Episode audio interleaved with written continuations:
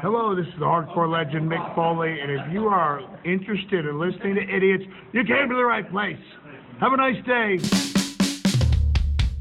I'm gonna die surrounded by the biggest idiots in the galaxy. You're a slacker. You stupid idiot! Yeah, well, you know, that's just like uh, your opinion, man. Idiot. Game over, man. Hey, hey, careful Whoa. with that Ronnie Milsap. We're downrange. What's the matter with you? I feel like a Kentucky fried idiot. Oh, I'll take it from here, nurse. We're putting the band back together. Forget it. No way. We're on a mission from God. Gentlemen, Chicolini here may talk like an idiot and look like an idiot, but don't let that fool you. He really is an idiot. I was going to spend the night assembling the Voyager, but this is holding my interest. Greetings, ladies and gentlemen, friends and fiends, and welcome to Free Range Idiocy, the podcast about everything, but mostly just the stuff we like. In case you haven't noticed yet, which seems nearly impossible, but I suppose there's still a chance, uh, we're complete geeks. Yep, we've talked Star Wars, Star Trek, Rush, and Battlestar Galactica, sometimes in the same episode, ad nauseum, so we're feeling pretty good about our geek bona fides. This, however, could be the geekiest episode we've ever done because we're going all tail of the tape and talking about who's the better captain, William Adama or Jean Luc Picard, in this episode 29, which we're calling Who's Your Captain? My name is Todd, and with me, as always, is the man who once sang the ballad of Bilbo Baggins at a talent show while cosplaying Leonard Nimoy, who is cosplaying Bilbo Baggins, who is cosplaying Bilbo Baggins. How'd he you is know? the I, well, I, I, saw the tape. He is the edge to my Randy Orton. He is the PG 13 rated podcast superstar. I give you the man they call Tim. My brother Todd, how we doing? Doing all right. As a matter of fact, though, we uh, we have company, so please behave yourself. I will. Joining us this episode, the first three time, three time, three time returning guest to Free Range Idiocy is one of the co-hosts of Scruffy Looking Podcasters, a stuck-up, half-witted Star Wars podcast that we highly suggest you subscribe to immediately after you subscribe to our podcast. I suppose since this is uh, rated RKO week, that that makes him the leader of the crew. So welcome back thrice, Mr. Jimmy Dice. Sure. Hey, hey, gentlemen. How are we doing today? That is quite the intro. the introduction. He he weaves he weaves a tail, don't he? Oh, yeah. He weaves It's- a fine tale. It's the, it's the only thing I'm good at is just jabbering inanities. So you know, I, I like to work it for all I can, and then- then the show goes downhill immediately.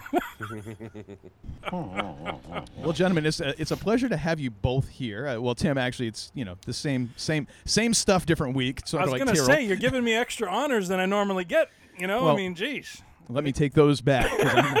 'cause I'm, Yeah, extend them to Jim. I'm I'm gonna need them for something else.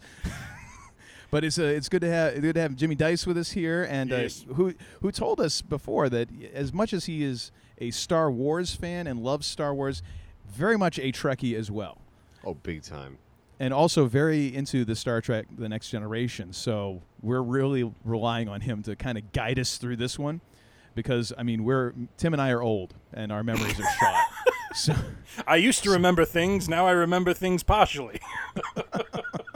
well, you're better off than me because most of the time I'm like, wasn't I supposed to do something what day is this?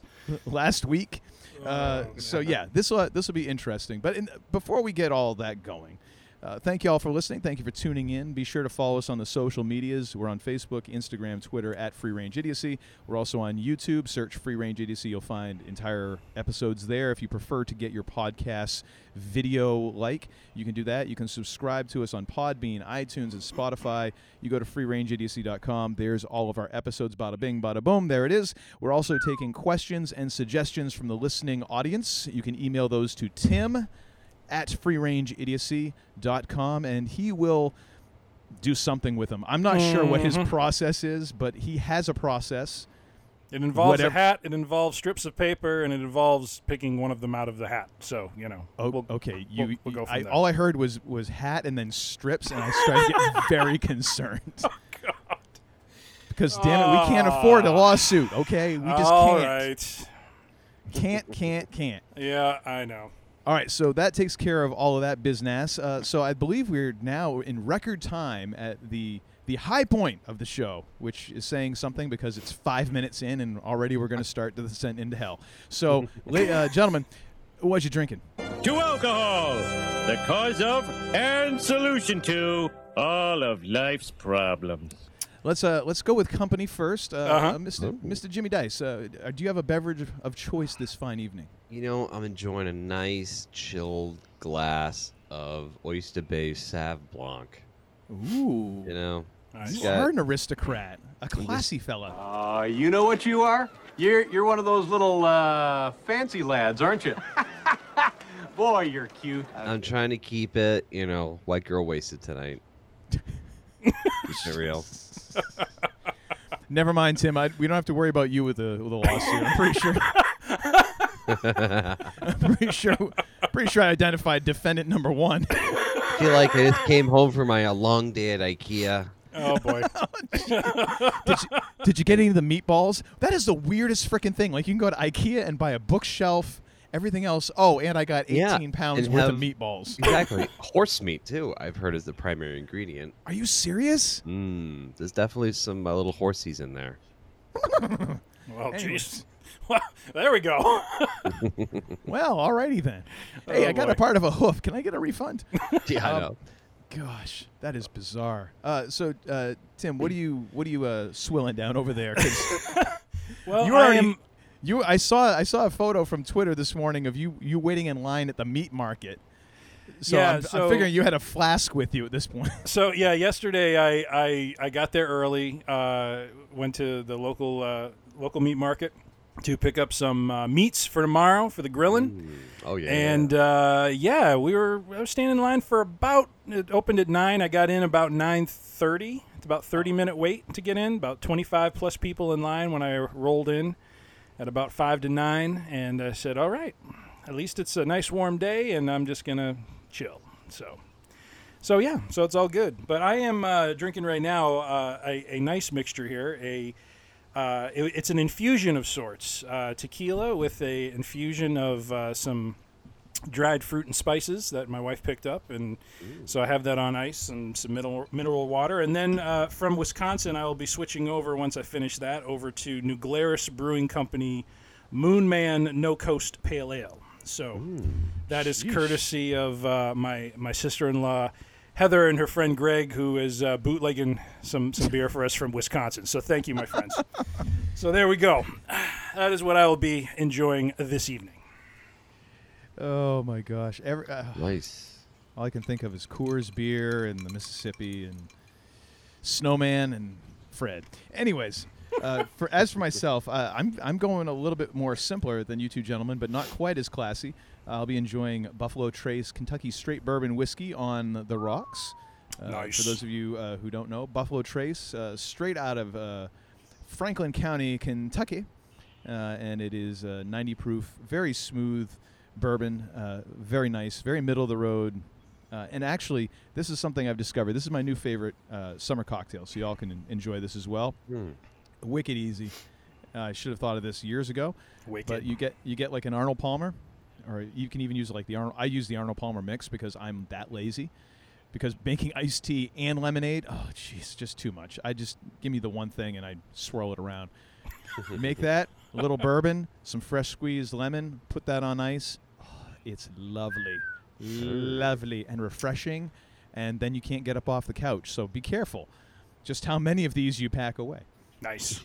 all right. So now that we've taken care of all that, I, this is this is going to be a rather interesting episode because we started talking about this. Uh, Tim and I started talking about this before we dove into our season four 4.0 recap last week, and kind of joking like, "Oh yeah, Jean Luc Picard and Adam," and then we started realizing they kind of feel a little bit similar in many ways. Mhm. There there are a lot of similarities there. There's obviously some other differences there's definitely some things that uh, Adama would do and did do that I can't imagine uh, JL doing.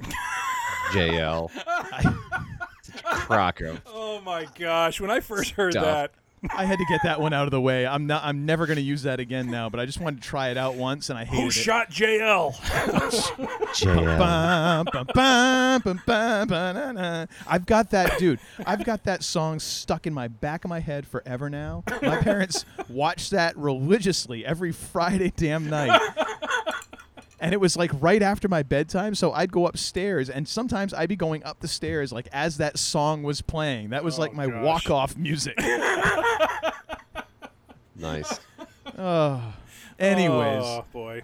how not to do a cliffhanger? Like, hey, we're gonna do this, and then oh wait a minute, never mind that entire last season. Uh, actually, you know what? Now I understand how WCW used to do all their storylines. You have learned the secret. Hang on a minute, it all makes sense now. anyway, uh, so we're gonna kind of discuss who we think. Uh, we're gonna break this down, tail of the tape, boxing style, There and we we're gonna go. see who we kind of each give the edge in several different categories. Uh, the categories being. I feel like now I'm back on, on, Jeopardy or something. Experience. Please, Alex, tell us. Foods that start with Q. Uh, no. So experience, intelligence, leadership ability, tactical acumen, judgment, supporting cast slash crew, and intangibles. Or I guess that would be the potpourri category for those of you scoring I was gonna say. Although I can't actually in that I can see I can see Picard having potpourri. I cannot see Adama having potpourri in his quarters. No. No, Not really. even a little bit. No. No. Anyways, so we're going to start off with this, and we're going to kind of run all this down. Kind of where this all started from was, uh, and of course, the link between these two, because we've decided from now on that anytime we venture off of Battlestar Galactica, we're going to somehow, like six degrees of separation, get ourselves back to Battlestar Galactica somehow. That's right. And and we don't have to go very far for this one because Ron Moore, who Mhm. uh, was the mastermind behind the reimagining of Battlestar Galactica, was also a big part of well, not big. I mean, he started on Star Trek: The Next Generation. What around season three? Yeah, about season said? three. Yeah, yeah, and and, then go ahead. also Deep Space Nine, right?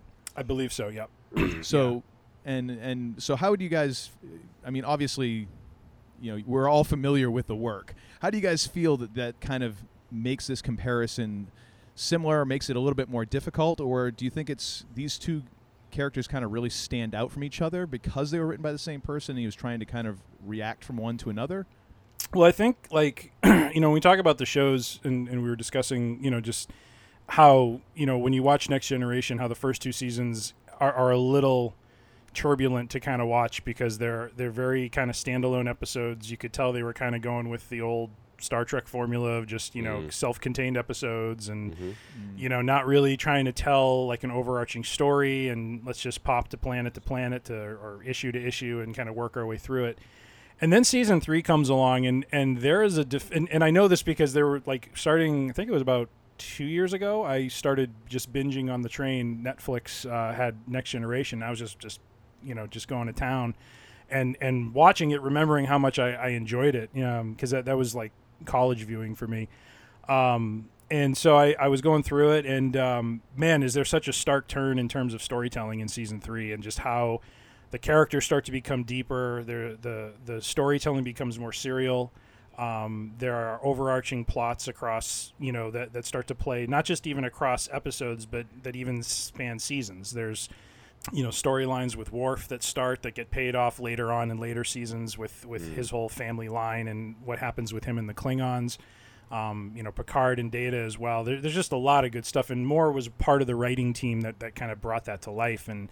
Um, and I think he ended up having more and more of. Uh, I mean, correct me if I'm wrong, James, but I think he had more influence as the series wore on, um, and it had more impact. Definitely, definitely did. And one thing to note is um, this, and this was I got this information from what we left behind, the uh, official is the 20th, anniver- 20th anniversary documentary, 25th anniversary documentary when DS9 end from when DS9 ended. Mm. Um, and when Ronald Moore was Ron Moore was brought in, he was introducing the more like t- overarching like subplots that just carry through multiple episodes, other than like the bottled episodes, like you were saying. And one of the first ones that Star Trek really experimented with was Best of Both Worlds, Part One and Two, like super super serious cliffhanger.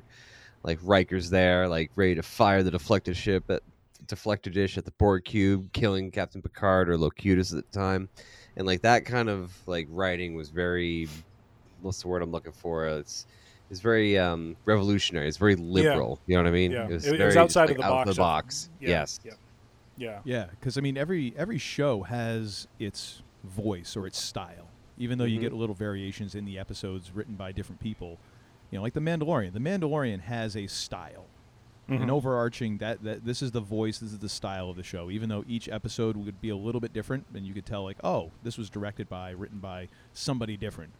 Yep. Um, Star Trek definitely had, especially like you're saying, the first two seasons of, of Next Generation, it had its its style, and I think it was. I, I just went back and checked. Like Star Trek original series ran three seasons.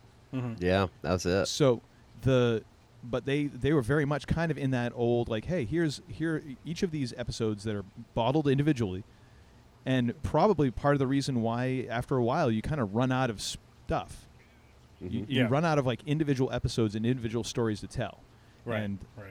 next generation was probably also banging up against that and you know ron moore and and probably some other uh, writers kind of influencing that helped it carry on a little bit more than than even the original material was based on hmm I mean, you uh, you, you yeah. had bigger recurring villains like the Cardassians in the later in the Mm. later episodes. You had the Borg on a few of them.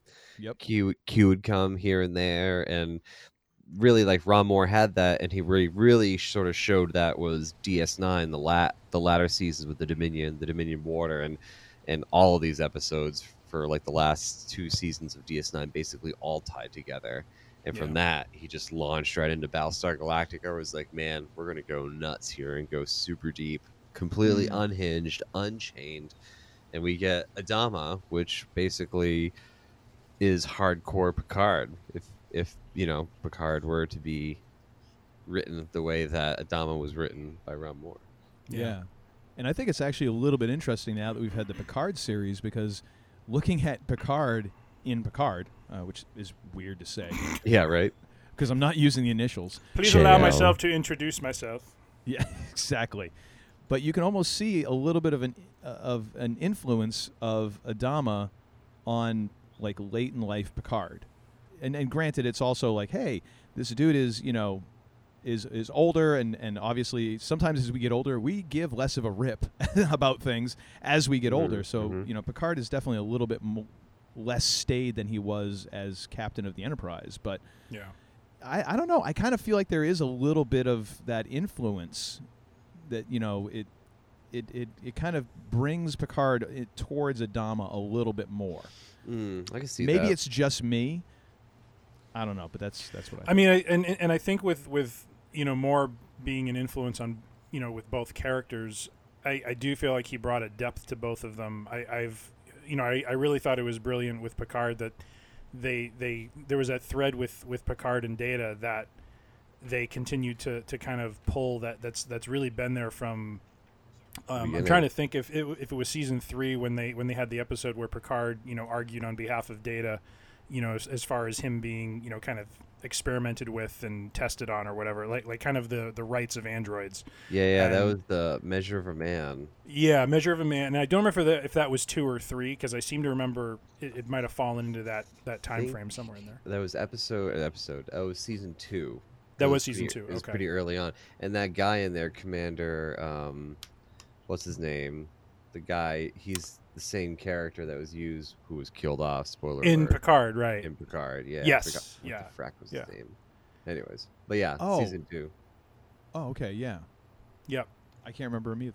but well no but but but there there's that point and that didn't start with Moore but but it was a, a thread that was continually kind of referenced throughout the series and then into the movies about you know just you know data and picard's relationship and then i I just thought it was kind of a neat way to pull Mhm. that in into picard as well Yeah. um, as kind of both the starting point and you know kind of the ending point of that first season um, so so I mean I think you, you know Moore Moore brings a depth to these characters and and from that depth and, and the relationships they have and just you know the you know again what made BSG great was the relationships that it was Mhm. you know it was definitely a space you know sci-fi show but it was steeped in the relationships of all these characters, and I think that's one of the reasons why it it, it resonated with the fan base the way that it did, much as you know Star Trek did toward the end. I mean, I thought Star Trek, the sorry, the Next Generation, um, their series finale was was a real you know was was really well done, mainly because you kind of felt what you felt because of the characters, you know, and, and Mm. just the depth that was there.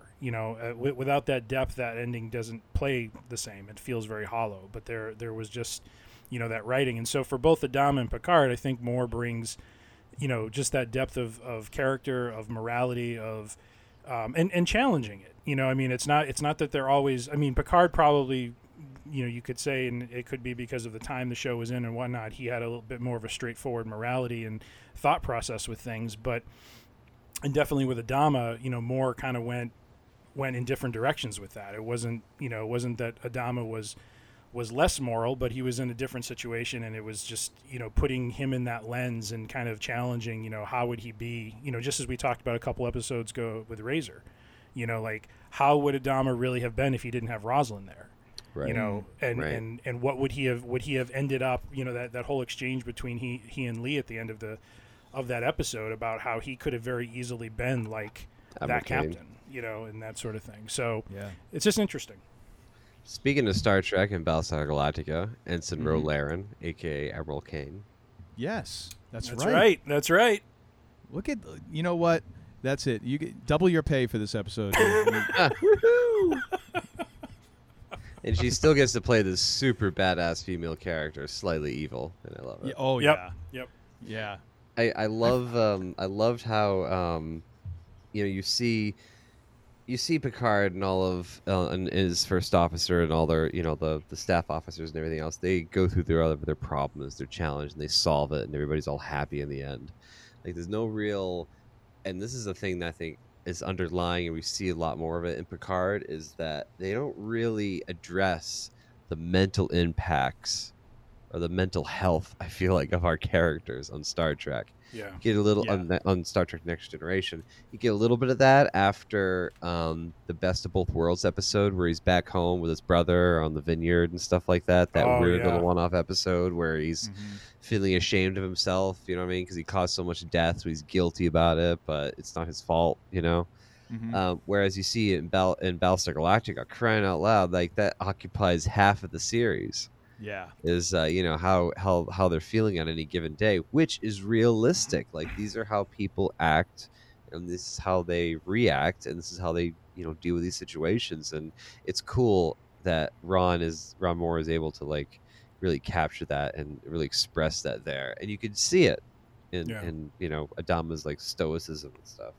Well, Yeah. and, and and like that episode you mentioned with with Picard, where you know he, he I think he gets into like a, a fight with his brother in, the mud or something, and the way he just breaks down, you know, Yep. when when he's talking with his brother about just what is, you know, truly bothering him, and then we just last week when we were talking about season four, just that breakdown of Adama when he finds out that Tigh is is a Cylon. And, and just Oh, that man. spiral he goes into and, and that that image of Lee trying to like pick him up and he can't and he's just you know just this mess of a man. Um, Ron Moore knows how to break him done. down. Oh yeah, he knows how to make it real. You know, Uh, put it yeah, that way. absolutely, and and Yeah. absolutely. I think a lot of that comes out of the fact that Star Trek was always out of that Gene Roddenberry utopian idealized future. Like it was a very hopeful future of hey, eventually we're all going to figure out how to get along and then everything will be great and there won't be any money, there won't be any politics and this and that and the other and and, and we'll be exploring space and everything will be external coming towards, you know, humanity kind of thing. But Yeah. we'll all be united. And even in next generation and even as they kind of got deeper into that, I think they but they still had to honor that idea of we're not going to get deep into like how messed up people are because it's still mm-hmm. almost like what we talked about with the Mandalorian. Still a kid show. It's a kid show. Well, well, but it was like George Lucas's thing with Star Wars, like always give them hope, always have. And, and Battlestar Galactica was not interested in giving you any hope. Oh gosh. no. Not, I mean, oh no. maybe as a maybe as a happy accident, that's what would come out of it. But it Oh was my it was not it was not like, hey, we're going to be hopeful. It's like, nope. Guess what? Everybody guilty and everybody going to die, sort of thing. So Yeah. it was Mhm. it was a rougher view, and but ultimately maybe a truer view of of humanity and and who we are. Yeah.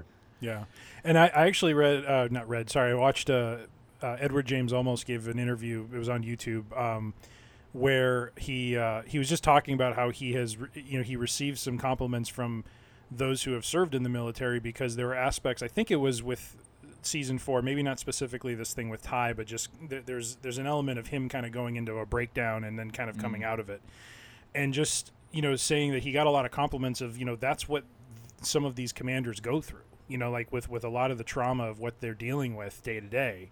And and you know, you know just just the action that they see and stuff like that they go through those things. And and they were really you know he just said I I got some compliments on how I kind of portrayed that because it's actually somewhat realistic in terms of what they go through. And I, I just found that really interesting that Hmm. you know you you- you don't and we talked about this with the episode last last week that you know one of the things that kind of came out was you know, there, there's that scene where one of the sixes kills one of the the Galactica um, soldiers because of something that they did on on Caprica back in season one, and you start to understand the trauma that everyone is going through. You know, and how Well, no, that ha- was a, it was New Caprica. Oh, oh, oh, oh, sorry, it was New Caprica. Right, Yeah. right. But, but yeah, so she had drowned her or something like that, and she a was she sewage was- treatment plant. Yeah, and Yeah, she was like yeah. dealing with with the the you know the repercussions of that, not getting past it, and just you know, so so bringing that reality out and how that muddies the waters when you get to a place of oh why can't they just form an alliance and everything will be good and it's like no there's a lot of crap they're trying to sift through right now to, to get to that point you know and it's mm-hmm. not so mm-hmm. clean and it's not so easy whereas star trek would i think would kind of treat that in that way Yep. Yep. Well, and the other the other part that we can't ignore in this is the fact that you know Adama is it, Adama and Picard were always in two very different situations. Uh, Oh, yeah. Adama very much uh, aside from having Pegasus there, always on their own, always back against the wall, all by themselves, no backup, no relief, no no uh, no cavalry coming over the hill, nothing. Whereas Yeah. Picard always had the Federation to fall back on. There was always ships, you know, oh, we're too far away and stuff like that. But there was always someone to call at least. Starfleet. Exactly. they they could always make an emergency call. There was always help that could be gotten at some point somehow. Well, Whereas and- Adama didn't have that at all. and, and and in some ways Picard was was kind of reigning at a time when there was relative peace. I mean, most of the Hmm. things that he deals with are diplomatic and political in nature. Um, Yeah. You know, there, there's certainly you know fighting that goes on, and I mean, the Borg in my mind was just a brilliant, brilliant villain to bring into that series because it was like nothing that series had ever seen mm, before. I mean. Mm-hmm. Every villain or every race they've come in contact with, there's been that ability to kind of reason with, or, or try to, you know, kind of bring into the fold of what Starfleet is, and you just have this, this this collective that just steamrolls over everything. Mm. You know, I mean, it's just like, what the heck are they going to do? you know, it's like it was just so unlike anything you had ever seen in, in that universe, and so I think that's the other part is Adama is is in a lot of ways, you know, fighting for his life and, and the life of the fleet, whereas Picard Mm. is kind of existing within an, an exploratory kind of existence of, of politics and diplomacy. Yeah.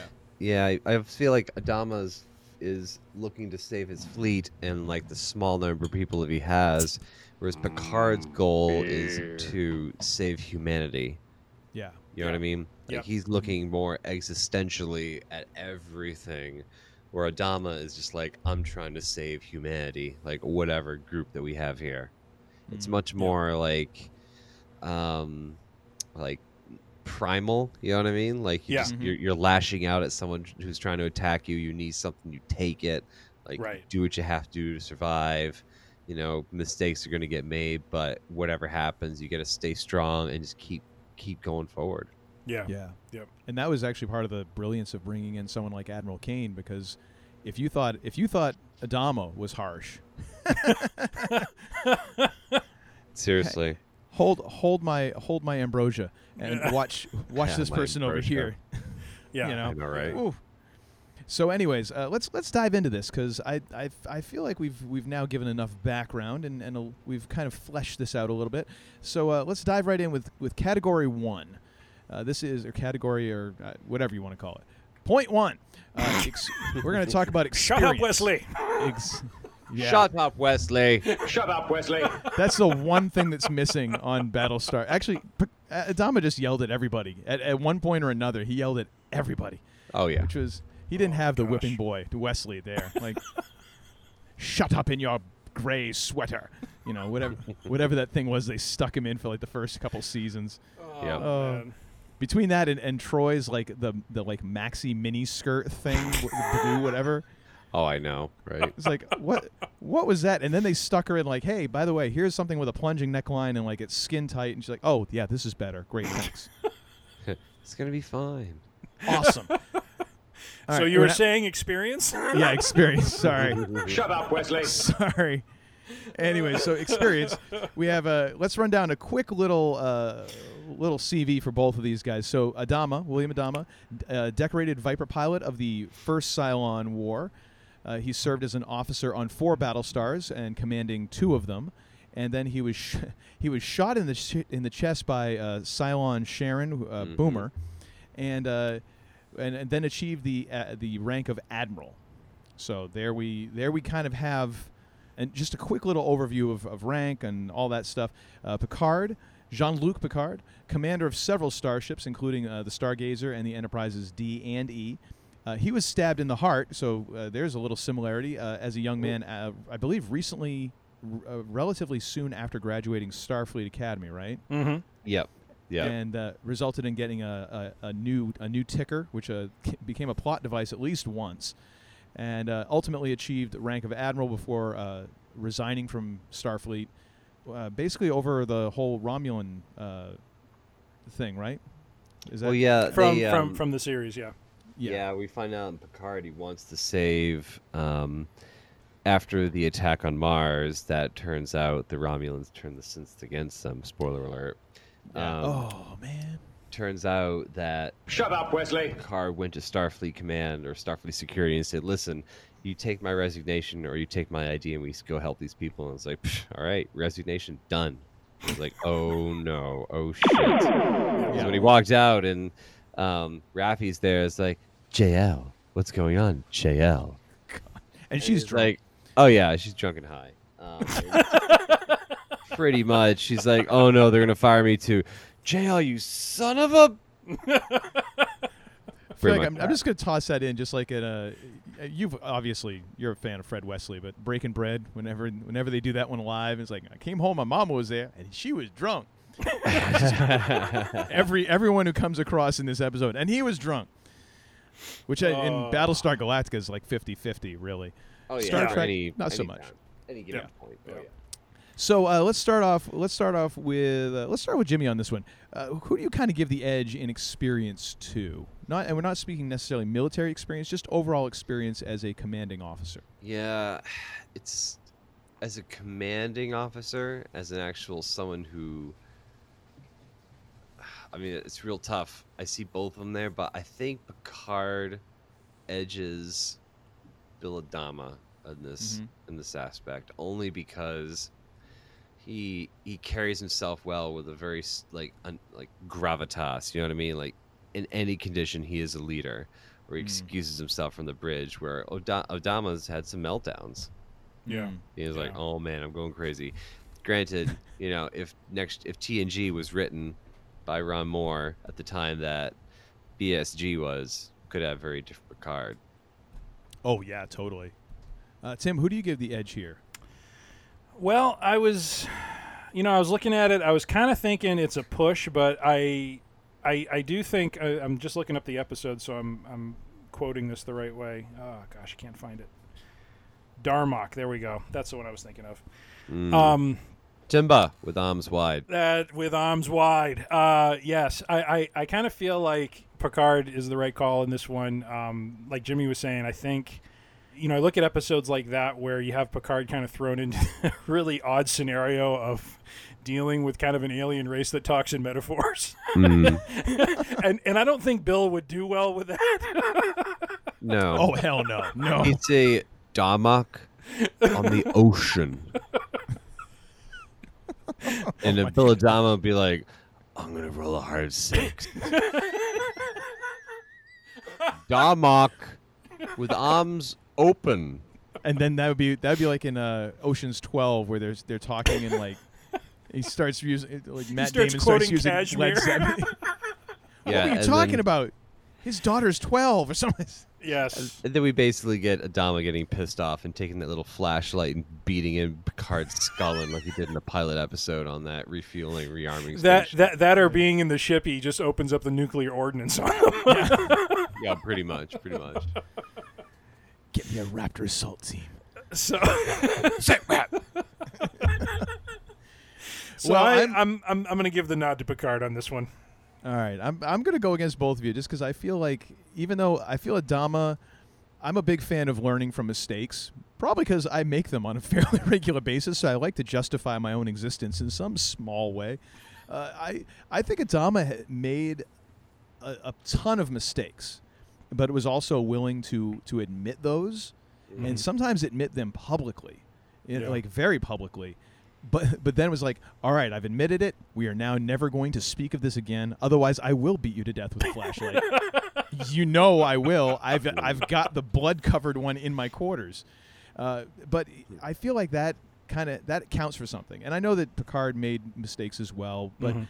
I just feel like that's something something I, I look for in, in a leader is someone who's willing to say, you know what, I messed that up.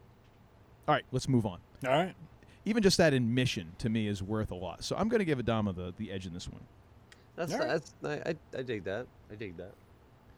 All right, so let's let's move on to. Uh, I mean, it's category. it's it's it's a close one. A lot of these are going to be Oh, yeah. close. A lot of them are going to be close because, yeah, as, as well, we've already said why. But good. Well, I mean, we, me and Tim at least. I mean, Battlestar Galactica is is like running in our blood essentially, Uh-huh. and but then also, Next Generation is like childhood memory kind of sort of thing. It's like that's that goes back a long time. So Mhm. there's yeah, there's a lot of a, a lot of emotion tied up in this one. Absolutely. Uh, all right, so let's move on to intelligence. So we, uh, with Adama, uh, right now we've got uh, likes to read, a maintainer and destroyer of model ships, uh, somewhat impulsive toward military resolution to problems. Uh, Picard, a love of archaeologists. I, I think in the, the, the Wikipedia article, it, it has him as a renowned archaeologist. I, d- I think they might have been fluffing that part of the resume a little bit. Uh, loves detective stories, of course. I mean, that was like I think we had like three holodeck episodes where he uh, dons the Oh, fedora at- and Oh at God, least, at least. Three Musketeers. Good lord! I mean, what was what was the what was the the detective's name? It was something. I mean, it was so cheesy, and it was Oh, supposed I to know.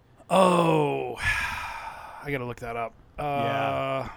I I will find it. Go go ahead, keep going. I don't want to. All right, and uh, and is also a is also a, a strategist, which I mean, you could say for Dama as well, but uh, definitely a, a well-read gentleman uh, in in in terms of the breadth of his knowledge. Very classically, you get the feeling that Jean Luc was classically educated to the max. Oh, JL, big time. You're just gonna do that to tick me off. I can't.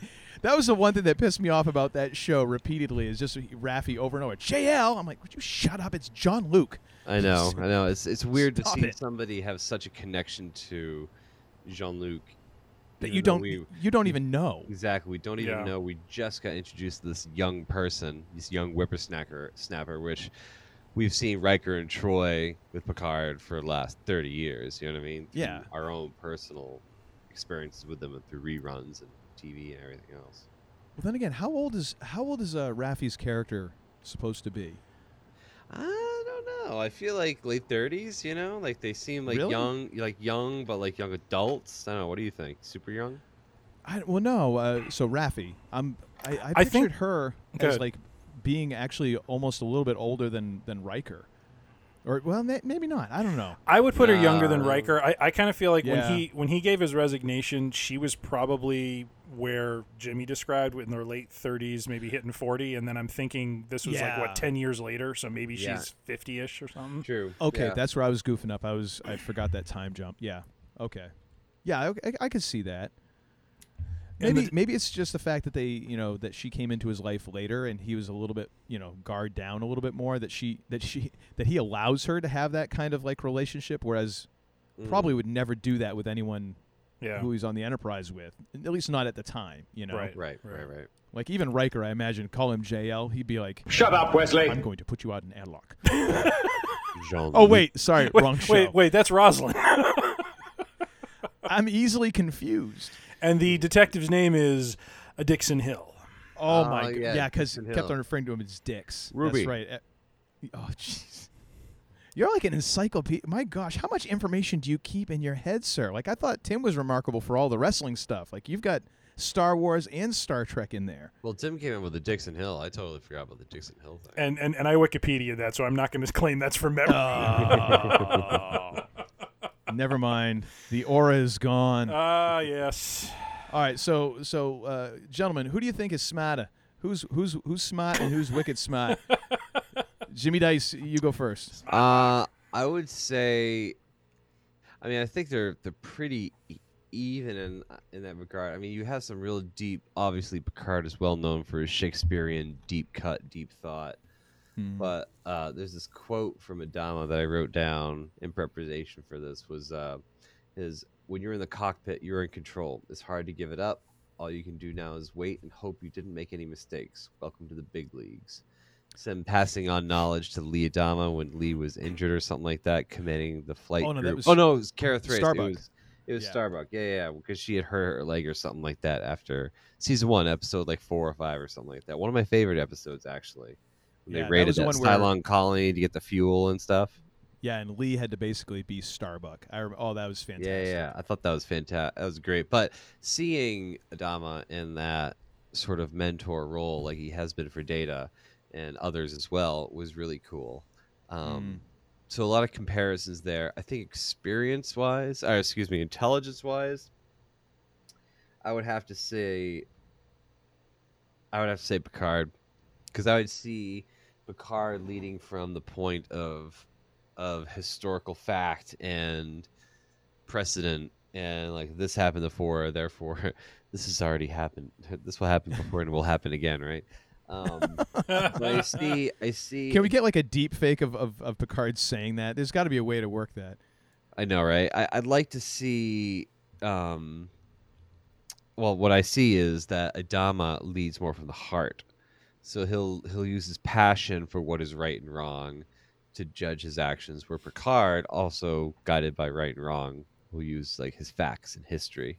Yeah, I can see that. The philosophical stuff that Picard will get into because he looks Mm. in big pictures like we do this today and then what are the impacts 10 20 years from now the next generation the next person who comes by Yeah. Yeah.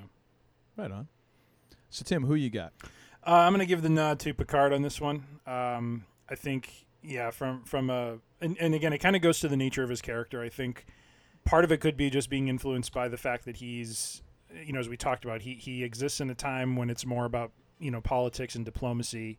He he just seems to have the intellect to kind of pull that off, and and there, there's a lot of great episodes in in TNG where where you see him kind of exercise that to to not only solve issues but but you know kind of work, work his way through some some some dicey relationships that that could turn into you know actual you know war and that sort of thing. And so to to kind of put him and Adama side by side like that I, I I give the edge to Picard on that one. Not that Adama doesn't have it but I just feel like Picard just kind of exercises it that's um, a bit, a bit better. Um and and and um and just you know just again it's it's you know, it's one of those things we talked about, kind of the environment of both of them. I mean, if Adama was in Picard's environment, would he be the same kind of leader? Uh, you know, would he lead with the same kind of intelligence or not? And you know, I, I, I just think Picard just has has the edge on him there.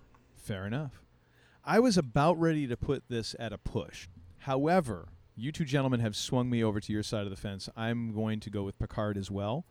Uh, however, I, I'm using uh, I'm using Tim's reasoning here to to do it because my heart wants to say Adama, but um, or, or or at the very least even say push because I I feel Adama very much i i in the Federation world would have we would have seen a lot more of intellect, but in terms of being on the run and and and and in that you know fight and survive and scrap sort of mode uh, that ba- Battlestar Galactica takes place in, we get real more we get a lot more of experiential intelligence. We don't Yeah. get to see a lot of that you know highbrow philosophical sort of stuff that you have time for when you know you don't have a bunch of machines hunting you every second of your life. Mm-hmm.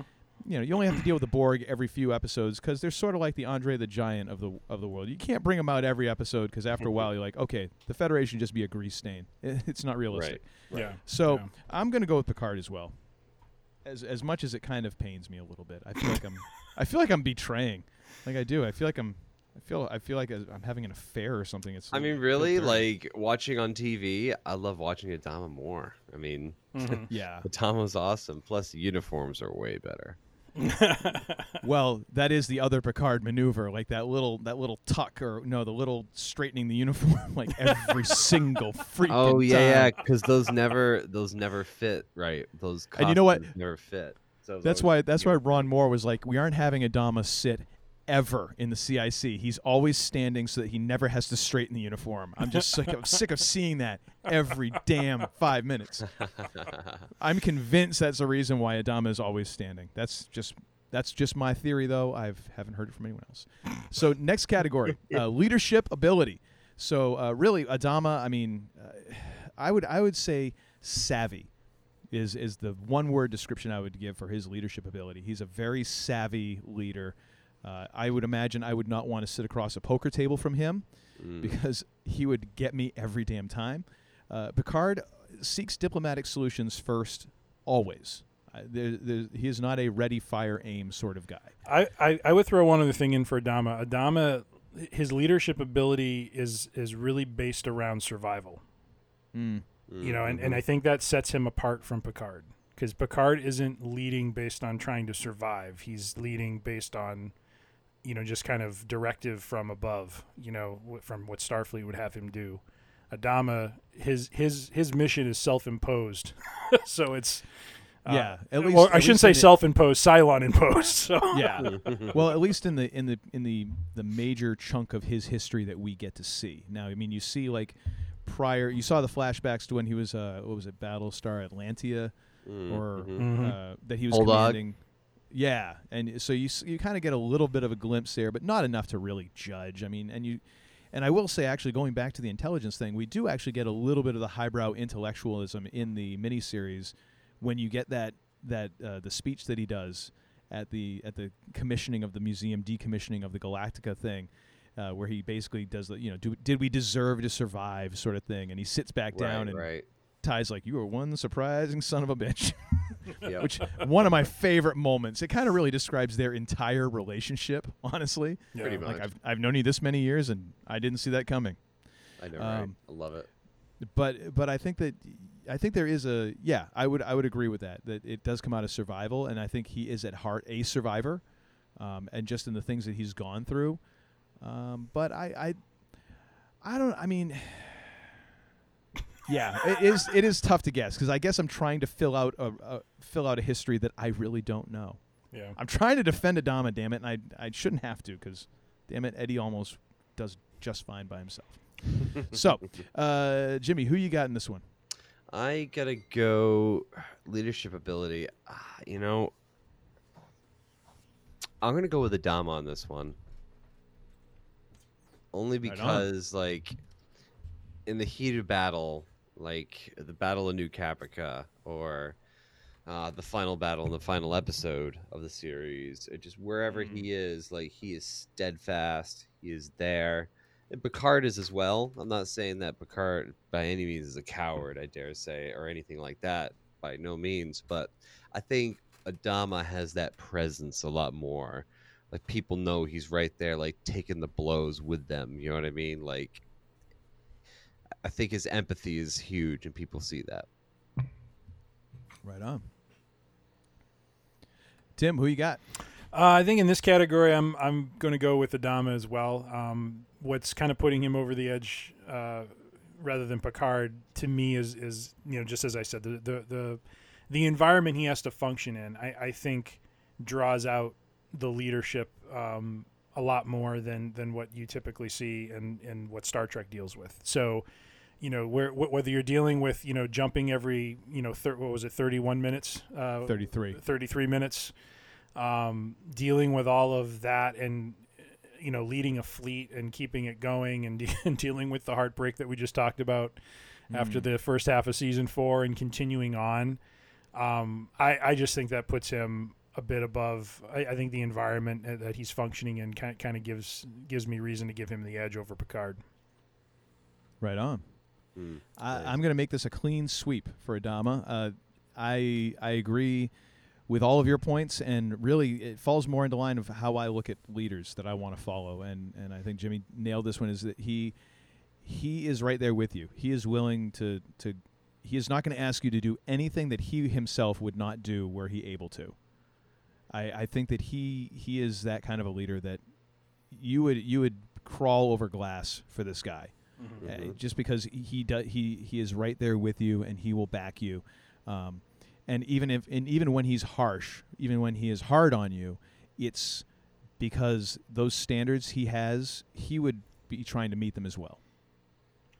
That's just that's just my reasoning on this one. Would you say though Picard has the same characteristic, but we don't see it as much? Yes, I think he I think he does obviously because there is a there is a you can tell by the loyalty Sure. of sure. of, of of crew members and things like that. And of course, I think you're going to see that a lot more in a combat survival situation. Yes, That's going to be it's yeah. going to be distilled, if you will. Yeah, yeah. From And- what you see in a peacetime situation. Yeah, But yeah, I, I agree. I yeah, and, and and it's not in any way to defend Picard, but I do think it's interesting that I think for Picard, I the way you basically the way you both described your positions, I think is applicable to Picard, but we don't see it play out. You know what I mean? Yeah. Like like I think the nature of the character is there. It just doesn't materialize the same way, and I think it's just more pronounced with Adama than than it is with Picard. Yeah. Mm-hmm. Kind of in the same way we, we, we talked about intelligence, where Yeah. you know it's the same sort of thing. You just don't get to see that side of the character because of the universe that they're existing in. Right. Adama ain't stupid, you know. Right. No, It's it, No. that that ain't got nothing to do with it. It's just a different a different you don't get to you don't get to be commanding a battle star if you're stupid unless like two other people have been killed and then you just put some guy from the engine room in charge and hope for the best Whoa, whoa, whoa, whoa, whoa! Easy on Kevin McAllister's dad. Easy. thank you sir thank you glad i could set that one up for you Oh, good stuff. but i mean it really how reliable is that guy it's like dude he left a he left like an eight year old at home took the rest of the family he you know then he's he's screwing up a battle star like i don't know i'm i'm thinking that he d- he gets everything he deserves it's kind of both ends of the extreme. You, you're not managing your family, and then you're over managing the battleship you're in charge of. Mm-hmm. That is true. That is very true. Well, maybe he learned from that mistake. Like I'm getting on, I'm I'm not letting one person out of my sight for the forever now. All right, let's move on to the next category, which is tactical acumen. Which I'm just proud of the fact that I strung those two words together today, and I'm Gorilla use them- Monsoon, thanks you. Thank you. Would you stop? All right. So the obvious one here, they both have a maneuver named after them, which I mean Is you- badass. that is. I, I only hope that someone that I would be able to do something that is named after me that doesn't involve something horrifically stupid that results in my demise. That's I'm hoping it's something good that gets named after me, although the odds are against it. So, ladies and gentlemen, uh, we have the Adama maneuver, which, good lord, if you've never seen this, just pause right now, go Google that. It is one of the most badass things you'll ever see Watch it and be in awe. a battle star jumping into the atmosphere and then dropping like a brick and On purpose. launching vipers on purpose and then disappearing like right before it hits the ground. Good God. The Picard maneuver, while cool in its time, significantly less badass, but still really cool. So, Mhm. gentlemen, tactical acumen. Of course, there's other examples of that, but you know, just as a kind of set in the bar, who do you get the the edge to here, Jimmy? I gotta go with Dama only because of that scene on New Caprica. I mean, like you said, that is the most iconic eh, scene I've ever seen. If that doesn't make make any sense, but in Battlestar Galactica, because you have Commander Adama, at the time Admiral Adama, willing to put his entire crew's lives at risk, like Mm. basically the fate of the entire mission and success of rescuing all the people in New Caprica depends on them jumping into atmosphere, dropping all these birds, and then jumping out of in, out of atmosphere. all hmm. in this all in the course of less than 60 seconds and like the that ship's already an old old bird you know what i'm saying The um, bucket. the vault, yeah old bucket so i'm surprised the ship lived through that and the pounding Mhm. that it took immediately afterwards so i Yeah. think i think Oba, uh, adama adama's got the balls here Yeah. Well, and don't forget the fact that the setup for that, the Raptor, the Raptor squadrons who That's- that's who- where I was gonna with go. the Go ahead. decoys. Go ahead. That I mean, damn, like that's just some brilliant stuff. Like completely outflanked them, like w- playing like the shell game of like, where's the Battlestar? Where's the Battlestar? Oh, I'm sorry, you guessed wrong. You die. i know right it's Damn. Mm-hmm. All right, so Tim, who you got? Uh, I'm going the same Adama. Uh, s you know, basically same reason. I that that, that stands as, as one of the just best sort of battle maneuvers that, that you see in a sci-fi show. Um, just completely. I mean, again, go back to the first time I saw it, and I'm just like, oh, didn't see that in Star Wars. Didn't see that in Star Trek.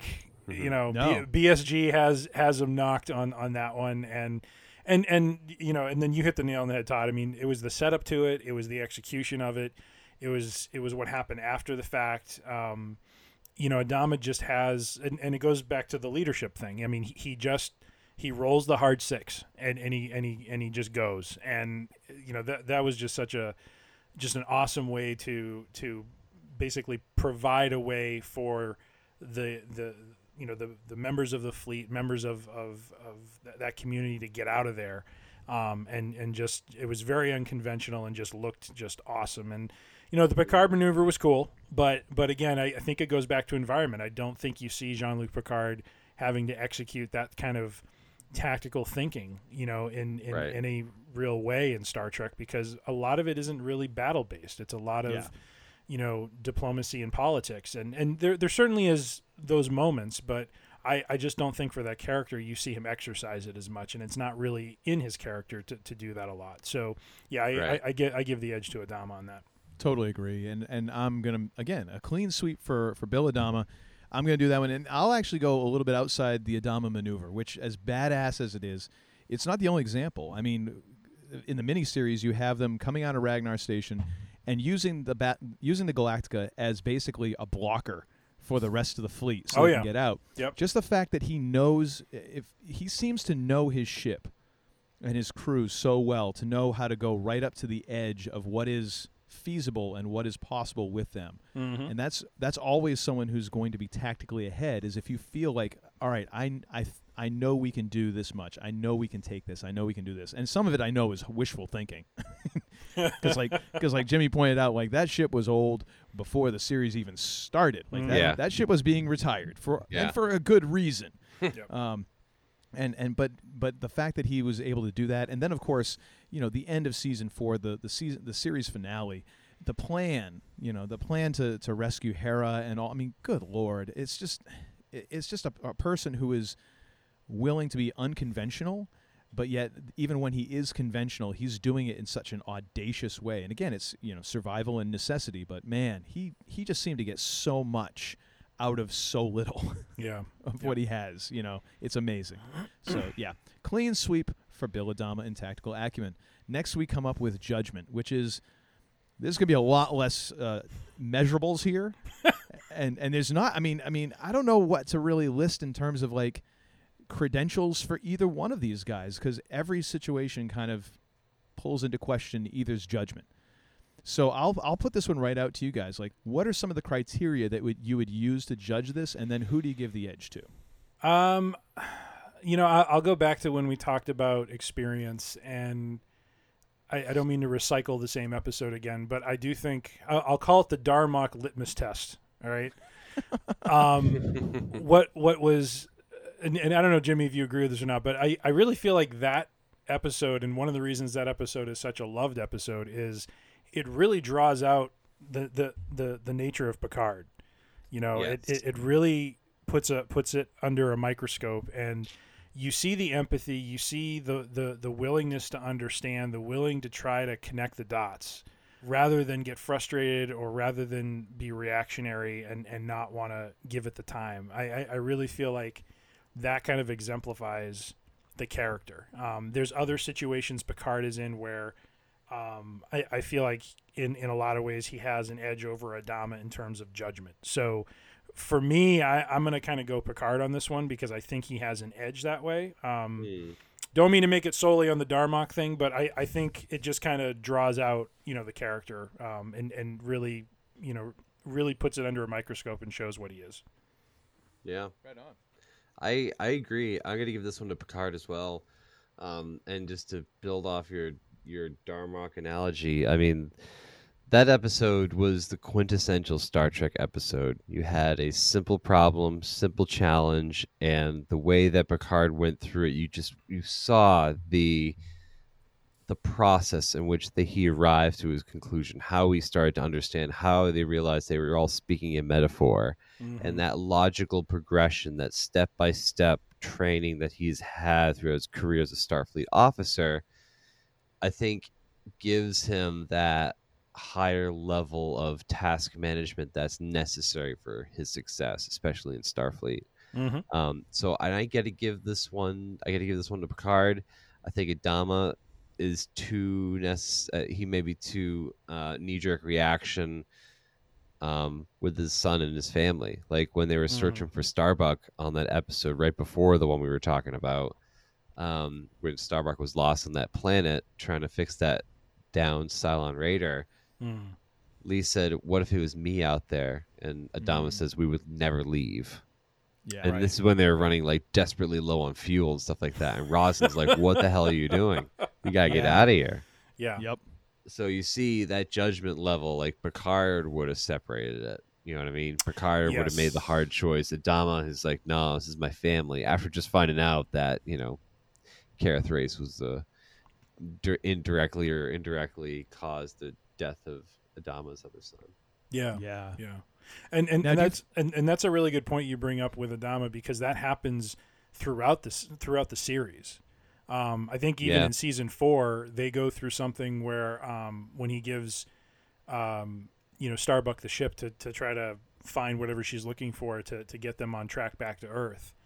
Mhm. And and you have a lot of the not a lot of the crew, but I mean ma- mainly embodied in Felix Gaeta questioning you know, why are you doing this? Why are you waiting? Why are you, you know, it's just like there, there's clearly an, an imbalance going on that if it were anyone else, he wouldn't give them that leash, you know, and Yeah, um, totally. And and so I, I totally agree with you. I think the relationships with with Adama really kind of swing his judgment and and put him kind of almost in in a I, I don't want to say a weak state, but it's just he, he's not he's not making the judgment with a level head.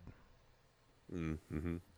Fair enough. I am going to go with Picard as well. However, uh, we're not doing uh, asterisk or qualifications on this per se, but I just want to note for the record, in case Eddie Olmos is listening to this, uh, that I feel because I, you know what, I I'm I think I could take Patrick Stewart. I know Eddie would just beat the hell out of me. I'm I'm just going on. maybe I'm maybe I'm thinking he's channeling a Bill Adama too much, but I don't know. I think I could take Sir Patrick. Uh, Mr. Olmos, I don't know. I, I think he I think he might take me. Uh, but anyways, so I think it has a lot to do with the universes that they're set in. I, I think that Picard definitely gets the edge here because we saw him make fewer mistakes. But I think that's also because of the idealized world that he's inhabiting and the and the time period in which he was written Mhm. and that universe that he was written in. I think in Picard you see a few more judgmental errors there. Still not I mean not even close to what you see in Battlestar Galactica. I mean Bill Adama is a flawed person and he's a flawed character and he is you know just in all manner. I mean Edward James Olmos would always be saying like, "Don't make me look too good," and the and the lighting and stuff. Like he wanted it to look like you know this beaten down kind of older guy, Yeah. so Mm. that he wasn't like this shiny, you know, the same as the ship. Like the ship isn't shiny, the, and the captain of the ship isn't shiny. His buttons Um, aren't shiny either. You notice, like on the younger officers, their buttons are all polished and everything else, where the buttons on Adama's uniform are all like worn. Well, yeah, th- and that would make sense. I mean, actually, I hadn't noticed that. Damn it, you've out battle starred me too. I mean, you've already got me on Star Wars, Star Trek, and now I have nothing. I have not. Tim, meet your new co-host. Jimmy Dice brings the he brings the heavy lumber. You know what I mean? He, he ain't screwing around here. Hey man, when you spend hours and hours and hours watching reruns of VHS, Oh my gosh. Ah, the good old days of VHS Awesome. when they did when you didn't have to watch like twelve previews and commercials before you get to the menu. Oh man, you cut those in yourself. Record that shit off the TV. Good lord. I remember when I when I got uh, I think it was Batman, like the 1989 Michael Keaton Batman, and it had like a Coke commercial before you got into the movie, and I was That's like, "What the awesome. crap is this?" Yeah. I was ticked off because I had to wait all of a minute and a half Yeah. before I got to Batman. I I love I love finding old stuff like that because he's like, oh my god, oh my god, Yeah. people Yeah. did that. Uh-huh. Damn. Oh. Yeah, it's a, it's an interesting world. So I'll go with Picard on that. So so Jean Luc gets a clean sweep there. So let's now go to uh, this, and this is a category we kind of threw in at the last moment, but it makes so much sense. I'm kind of regretting the fact I didn't think of it, but I'll give credit to Tim on this one. You're welcome. supporting cast and or crew. Uh, so obviously, in some ways, there is a bit of picking and choosing. Like you know that the the captain is choosing uh, a first officer in some way, shape, or form, and and also has control over their crew. Mhm. In other ways, though, th- some of this is not. I'm guessing 100% under their control. Uh, they've got what they've got, and, and in some cases, that's just who they have, and they have to work with it. Mhm. Who do you feel had the better supporting cast or crew around them, uh, which would kind of add to or subtract from what you feel of them as a leader? Uh, Jimmy Dice. Me, ugh. Um, Damn it, dude! You, I would you just think- like you just like trashed me on all of my knowledge there a minute ago. I was I thought I was going to set you up for another easy one. I'm sorry. I know, right? No, no. I would say if I had to choose between the two, I mean, I think Picard had a better supporting cast. One, William T. Riker. Two, he had an android, his very own personal Cylon, doing whatever he wanted to. well, Dumb well, ain't that shit. Adam. Adama had a couple of those. He just didn't keep them on the bridge. That's all. He, no, that's true. That's true. I mean, They were in a- Tigh and you they were down in a fish tank somewhere. You know, they, they were Oh. actually down in the in the James Doohan suite where they were going to put the whales originally, but they decided, nah, we'll put the Cylons. Yeah, exactly, was- exactly. That, it- that was a clear aluminum that they had. Transparent aluminum. Transparent. That's the ticket, Hel- laddie. Hello, computer. Hello, Hello, computer. computer. that was one of my favorite things ever. Uh, and then and then he's like, "How do we know that he's not the one who invented it?" Beautiful. Where is Love the it. vessel? oh gosh, the nuclear vessels. Well, your nuclear vessels. It's the Enterprise. Oh my god! All right, so we're not doing a table root, table read of, of the voyage home. Okay.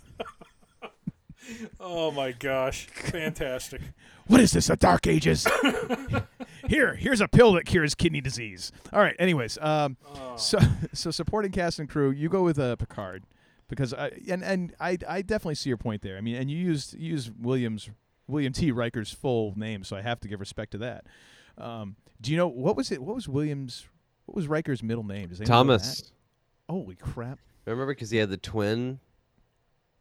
Oh right. He had a twin that he? Yes. beamed. There were two Rikers out there, and then one, Yeah. the other one came back in DS9 because he was for uh, uh, a Maquis guy. Wow. I Yeah. Don't, I'm I'm blanking on that. That's deep. Both of you got that. Dang. That's deep. Sisko chased him down with Gul Dukat in uh, Cardassian space as a prelude to the Romulan Obsidian Order, like attack on the Founder's home world. I think season three. Maybe Damn, that's a deep cut. All right. Season four, maybe. That's it. You know what?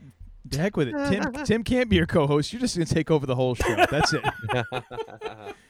you have now outstripped both of us. Oh, Congratulations. No, no. Again, I just, 29 episodes. It was a good run. I just watched way. I just watched way too much sci-fi. It's Is there such a thing as too much sci-fi? I beg to Mm, differ. it's close, Never. but no. Never. Oh my gosh, you went really close to the Michael Caine and Batman Begins Never. moment right there. Thank you. Uh, so Tim, who you got in this one? Uh, th- this is tough. Um, oh boy, it's like ah. it's like we're asking. It's like Sophie's choice here. What? What? Are you, you okay? You gonna be all right with this? Look, I didn't do the long sigh that you did. like you're you're you're you're deciding like you know what house you're buying here or something. I know, Um, Good point.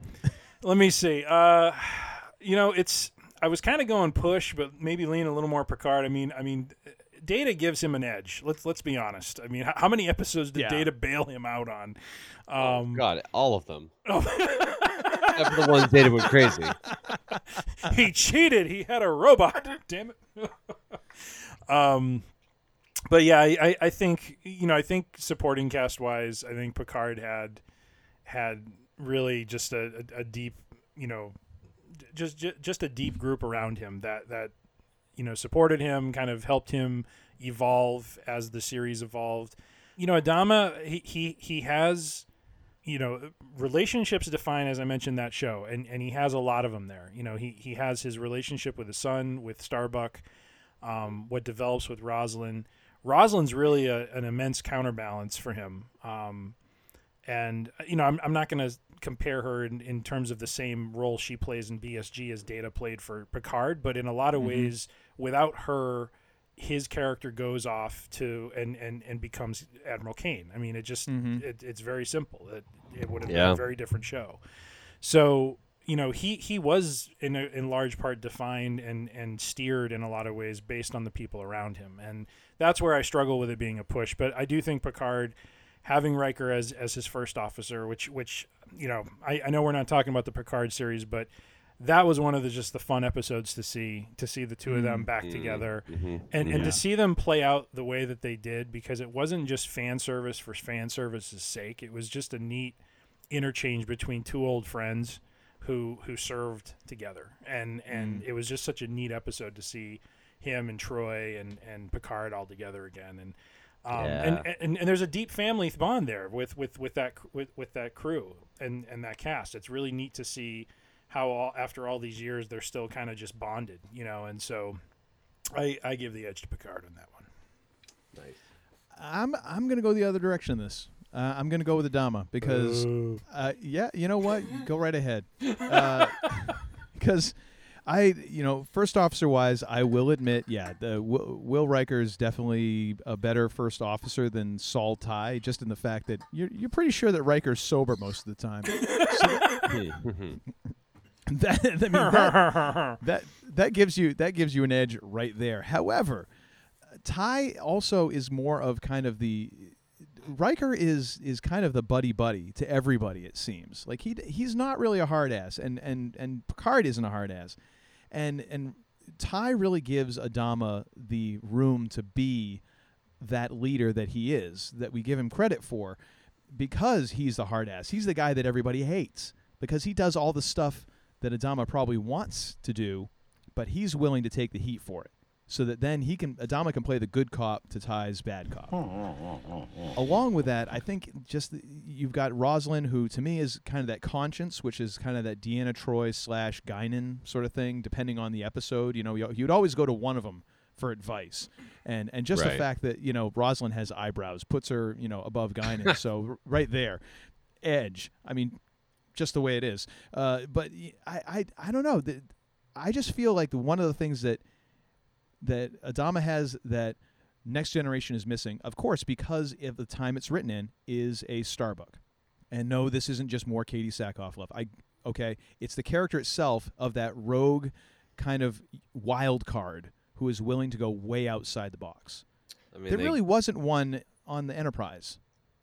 And, and that's partly because I mean Starfleet doesn't really like those folks because you know Yeah. in, in most circumstances they're the one who's going to get people killed, Right, um, right. But in, in a survive survive or die sort of mode, those are the people who might actually be crazy enough that they actually save more people, because y- if if you can utilize them in the right direction, they can they can actually lead you some very unconventional solutions to problems. Useful idiots. Um, not necessarily. I'd say useful idiot is more in the Gaius, uh, Gaius Baltar sort of area, depending on which mode you're talking to. Uh, in, Yeah. in season four, where we're talking, where he's now uh, cult leader Gaius, yes, useful idiot, totally, totally. Or if you're dealing with Gaius and six in any circumstance, then yes, Gaius automatically becomes an idiot because it's like, oh, pretty girl, and he just IQ drops appreciably. No more Mr. Nice Guys! But I, I'm going to give the edge to Adama because I think that he is willing to have some of those, or and of course this being the universe he's in, he's willing to have some of those unconventional and wild cards, and flawed people around him, knowing that the the jagged edges of each of them are going to fit into a puzzle. Mm. Yep. Yeah. I no, I, I, I can see that. Although I do want to just say real quick with with the you know rebels not allowed on you know the the Starfleet battleships uh, in in a certain BSG irony. What was the one character in, in TNG that was a bit of a rebel that Picard kind of took under his wing? But Miss Ro Laren, played by Michelle Forbes, who was Admiral Cain. So yeah, and then she we ended go. up shooting her first officer. So how that how well that goes? She she really took that instruction to heart, didn't she? Ah, you know, you know, you know what? Actually, I'm going to go back and change my my leadership part for that. oh wait, no, I already had Dama. Never nice. mind. Nice, nice. well, Star Trek always had a issue with strong lead female characters as well. You know what I mean? yeah. Like Oh, and the- not to they were mention- still coming out of the the era of objectification stuff like that. I mean, the way that they dressed Troi for the first Oh, three oh, or four seasons of Star Trek, like completely unnecessary. Yes. Yeah. That was ri- that was ridiculous. Mhm. Um, and also, I, I even forgot to mention this. Doc Cottle, better than any Star Trek Doctor aside yeah, from McCoy. I'd say he and McCoy are up there for like rival top. I mean, McCoy obviously always will take all, but man, Yeah. Oh, well- well, they- actually- close second, close second. I, I would put Doc Cottle a little bit above McCoy, but that's only because they wouldn't let McCoy smoke in the series. Yes, because I was just otherwise it would have been equal. yeah, yeah. if McCoy Well- could have ripped butts in sick bay, Oh, yeah. 10, 10 out of oh yeah, 10. he would have been smoking menthols too. You know, just to piss people off. I mean, just I know, right? I just watched the Oh. first couple episodes of the second half of season four, and when Tigh and Six are in there looking at the ultrasound of their baby, and, and Cottle gives Tigh a cigarette. Yes. Oh, it's great, man. that was Great. just, I'm just awesome, just awesome. and you and you know that Cottle smokes non-filters too. oh 'cause yeah, oh yeah. Oh yeah. Those are those are sissy cigarettes if you're sm- if it has a filter. My gosh. Oh yeah, Carl doesn't give a bleep. Yeah. Oh my gosh, Nope. yeah. That oh the the greatest doctor ever who's, you know, tells smoking in front of a cancer patient. Like good lord, man. Like, I know, right? no self-awareness.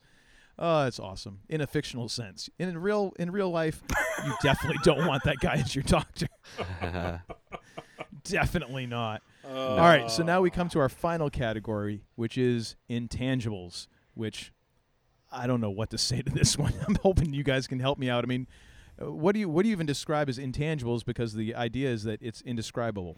So you're saying like this is like who has the edge in terms of like the X factor, like something that they bring to the table that just the other doesn't bring, sort of thing. Sure, that's a good way to describe it, and much better than anything I had in the holster. Let's go with that. Actually, unless Jimmy's got something better. No, no, I like it. I like it. Hit All me. right, there we go. Let's go with that then. So, Tim, since you spoke up, who do you got in this one?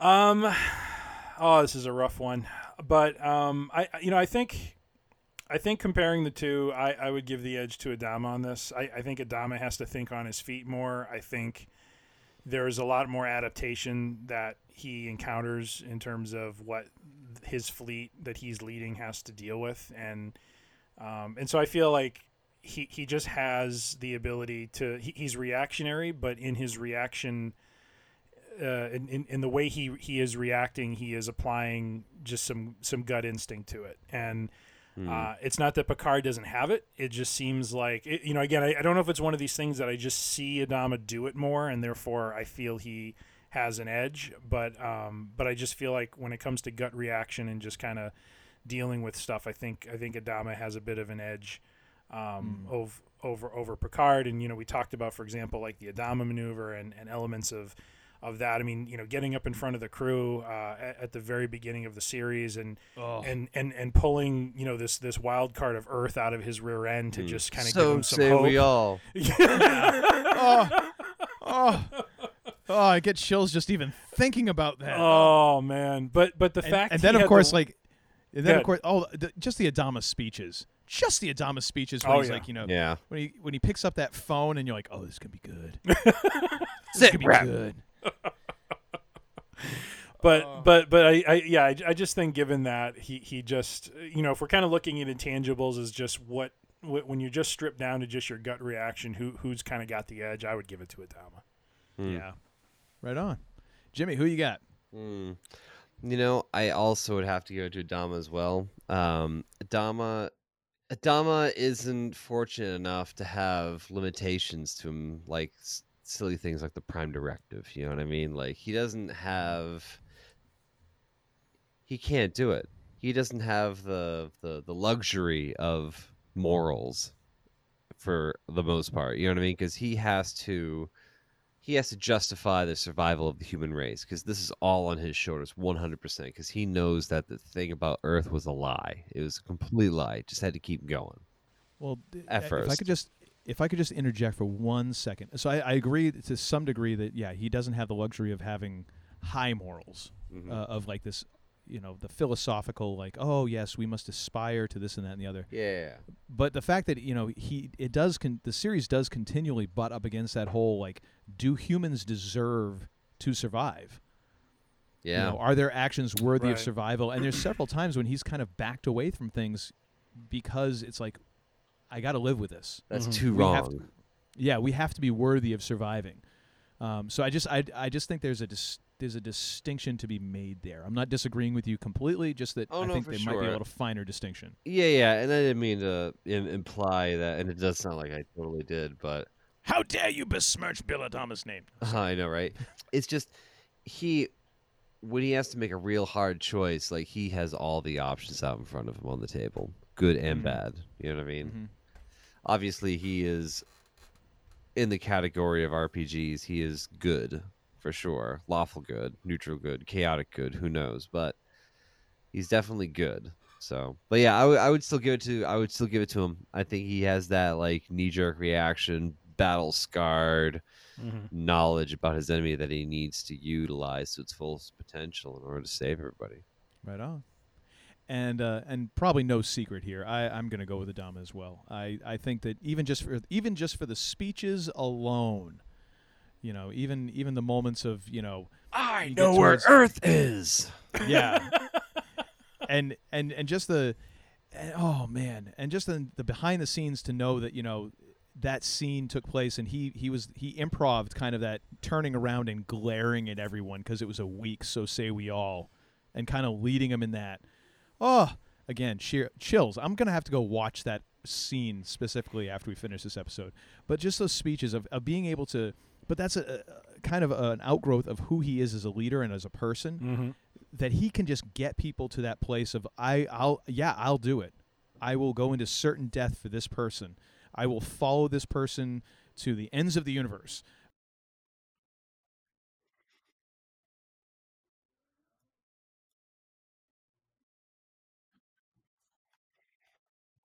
And and I think that counts for something, but also the fact that he is you know, Oh, he's man, that was willing wonderful. to, to Oh, get down there. God. All those things. that He's willing to work with people and all that. And then even just going back to the uh, oh my gosh, I can't remember what the episode is, but when they had the the boxing match, Oh yeah, yeah, yeah. and and he and he and he's and he's telling Tyrol, "Get your fat ass in the ring." Oh! And then and then he and then he like just he cold cocks him with like the the like the nastiest right hand, and he's I like, love it. "We ain't Absolutely done yet, love it. Chief." Oh my gosh, just those things like just make him such a a, a leader that you want to you want to root for him, you want to follow him. You want, I mean, oh Yeah. my gosh, oh, it's awesome. Yep. Yeah, and and that's no disrespect to to JL, uh, who obviously, again, uh, he's a guy who people are going to remember and follow and revere. And, you know, he, there's there's no there's a reason why when he Mm. went to Starfleet and said, you know what, if you don't do what I say, I'm going to resign. He had a reasonable expectation Mhm. of them them being the ones that caved. yeah. He was Jean Luc Picard. All cap. That's three capital letters, And- if not all caps. I mean, in some ways, you know, with, with the Picard series, it seems like they're starting to scratch the Mm. surface of what BSG kind of Losing dealt with head on. Mm-hmm. Um, because you you have Starfleet now falling under corruption, falling under, you, you know, just just some some. Yeah, lo- losing its way Mm. is a great way to put it. it. It just seems like they're starting to finally steer it in more of a realistic direction where, you know, not not Weird, every head. Yeah. you know governmental body or infrastructure lasts forever because ultimately humanity and its you know and its immorality is going to you know in some ways break it down you know and Mhm. Yeah exactly and so i thought with picard you know season one i thought it was interesting that that was kind of one of the foundational pieces of, of the conflict was the fact that Starfleet had had gotten to a place where it could be infiltrated, where it could be Mm. um, steered in, in a bad direction by bad people, and um, and because of that, people like uh, good old JL uh, pays the price. So, um, but but yeah, Well, and and and also I that's why uh, honestly I loved and I know that some people don't have a it's like one of those love or hate things like Star Trek Discovery. Uh, there's there's like a real love hate thing with that episode. I don't think there's anybody who's on the fence with that one. Mhm. I I loved it because it was like the idea of there's a there's a traitor. Yeah. Like there's a there is a traitor in Star like the only the first ever traitor in Starfleet, and that's who your main character is, and your Oh, hero such trash. is the Such traitor. I love that. Yeah. and I, I I would love to continue watching it, except the CBS All Access app is absolute crap. and here's Todd's rant of the episode. I I have I cannot watch an episode of that because it buffers and it it fracks out and it's it is it is the worst app of any kind of streaming surface uh, service uh, any kind of like streaming app I've ever dealt with. It is absolute garbage. Shut up, mm. Wesley. Yeah, and so I, I'm, I, I mean, I, good lord, it stinks. But anyways, I, I love that, and I would have watched all the way up until the end of season two, but my patience ran out, and I don't need that sort of stress in my life. but I, I think that's kind of the stepping stone of Yeah. towards Picard of, of that flawed world. Now, of course, they still kind of give themselves a bit of a way out, like, oh, it wasn't all humanity; we were infiltrated by the Romulans. But as a step, it is a step towards that in that direction. The same as like when Mhm. Ron Moore was was on TNG, and you had you started moving in this direction, and you started seeing some more of those storylines. So I'm, I'm I think that's cool. Yeah. I really do think that's cool, and I, I I agree that is like getting into that that subject matter that BSG was just like Ron Moore's like, hey, I'm going to tackle this head on because pfft, I can. I don't have I don't have uh, who's the who's the Right. producer after Gene Roddenberry passed away? Was it Berman? Uh, I think Rick Berman. Okay. Yeah, yeah. Yeah, I don't have I don't have Berman over my shoulder telling me no, you have to do it this way. So I'm gonna have I'm gonna have like f- at least one bathroom shot in in like the first eight episodes because I can. Mhm. Hey, there's a bathroom on this ship. Who knows? You know, who who would have thunk it? People poop in the future, or well, in the distant past, as we now know. Uh, so, all right. So, as uh, by my count, ladies and gentlemen, we have a winner. Mm-hmm. Which thankfully Tim uh, came up with the idea of the supporting cast crew because that did put us at an odd number of votes so that we would not have a tie. So thank you for that, sir. You- Uh, once again, proving to be the less idiotic of the two idiots on this show.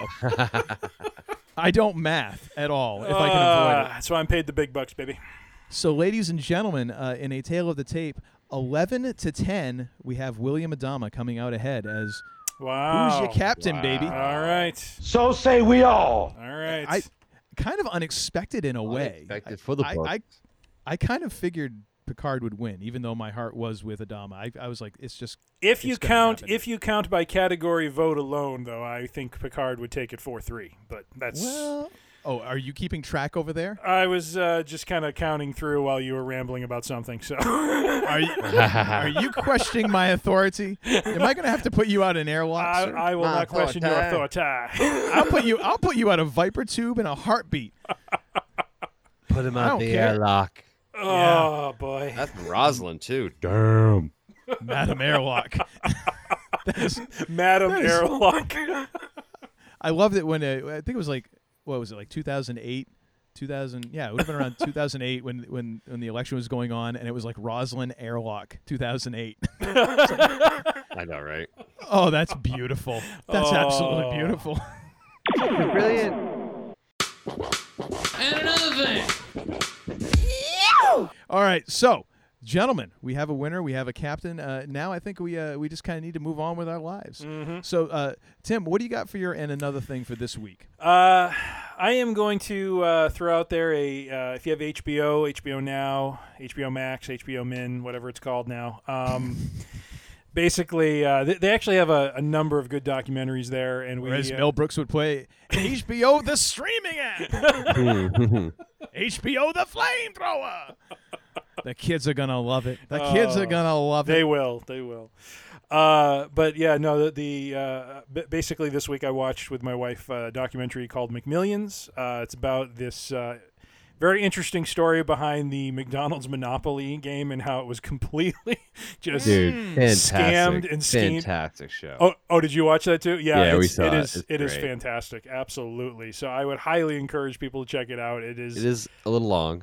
It- It's it's long. Um, what's kind of funny is, uh, it, and we watch these kind of in I guess reverse order because Tiger King came out most recently, and then McMillions I think came out before it. But um, it kind of follows that kind of uh, pattern I think that Tiger King has, where there's like kind of a cliffhanger at the end of the episode, and then it goes into the next one. It's kind of weird that way, but if you can do a documentary that way, but uh, it just kind of unravels. You know, just the the story just kind of gets bigger and bigger as it goes on, and it's just and you're just kind of watching like. This is pretty incredible. This is a stupid game for for a fast food company that just kind of went out of control. But And it went on uh, for years too, right? About twelve or thirteen years, I think. Yeah. Oh my, I didn't even. I was going to say six. No, Damn. no. This this guy did this, and, and it was a guy, um, but th- there were others. But it, it was about a twelve or thirteen year scam. So so it was just really interesting to kind of understand the story behind it, and and uh, and so I would just recommend that. It's just very interesting, kind of see how uh, and, and when when you see the last episode and understand how the guy was able to pull this off, given all the security around it, it is such dumb luck. Oh, it is. Oh. so weird. I saw that like, are you kidding me? Mhm. That's an "Are you kidding me?" right there. Are you kidding me? Um, yeah, so it was it was just uh, it's very well done documentary, so I would highly recommend it. Uh, Jimmy, you got anything for and another thing? Mm, and another thing, well, I um, just picked up for my birthday uh, the three. Well, I didn't pick up; someone got for me. Uh, the first three books in the Expanse novel series. I don't know if everybody watches the Expanse on Netflix, but uh, Oh, I no, I'll have to really, check that out. Really love it. Really into it. S- Think space opera. Think George R. R. Martin, Game of Thrones style, but in space. Really love it. Great acting. Um, they Nice. were recently brought back for season four, and it looks like they're going to go on for season five. So it's on Amazon. Nice. Very cool. Well, and as always, we want to definitely pimp out the things that, that, that Jimmy is involved in. So, first of all, y'all need to go and subscribe to Scruffy Looking Podcasters right now. It is uh, a great podcast. It's a great listen. Even if you don't like Star Wars, just go ahead and listen to a couple episodes, and you know what? You're going to love Star Wars. damn oh, it. it's And funny. it's funny. I will I will vouch for it. It is funny. they Oh, will make you. They will make you love it. You, are, you Uh, guys are too kind. Thank you. and and the uh, the other thing, I don't know if you want to if you want to mention this or not. So, but uh, you're you are part of a band, sir. Now we were we were part of a band together. we for- were. for we were back in the day. quite a long time, and uh, it was it was amazing and awesome. And uh, actually, we both use music from that band for the intro for our Yep. podcast. Hell yeah, we do. We, we know we won't get sued. Exactly. Hey, what better way? Hey, man, what I think about this way? What better way to keep it alive? Exactly. Uh, so uh, the the band that you are part of now on a consistent base is called the Fog Cutters, Mhm. and it is how many pe- how many folks in that band? Yeah, twenty piece, full nineteen piece big band. Wow, nice. Oh, and and a killer band, killer Haha, players in thanks, this dude. It is. Oh my it is a lot of gosh. fun. We just released a new video. It's uh we recorded uh, uh Brian Graham, uh one of the co-founders of the band, wrote just a real brief little tune and recorded himself playing every single part, then just kind of emailed it to everybody. It's like, all right, everyone, take your phones, set it set it vertical, play the track I'm playing in your ear. It's just a simple rhythm on loop. Um, so it's pretty. You don't have to write it down or anything like that. You just kind of take it to memory and he talks to you in your ear while you're playing along with it. And then we recorded ourselves, sent it to him, and they were uh, him and one of the guys from Sister Sparrow and the Dirty Birds, uh, Josh Myers, their bass player, mixed it all together.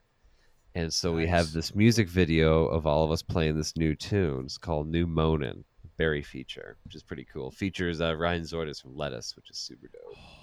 Yeah, which lettuce was my and another thing last week, Mhm. or was it last? No, it was the week before. A week before that. Yeah, th- yeah, I think it was two weeks ago, which I gave a And- listen, and holy mackerel, was that incredible! Yeah, dude, Yeah, their between- stuff is so dope.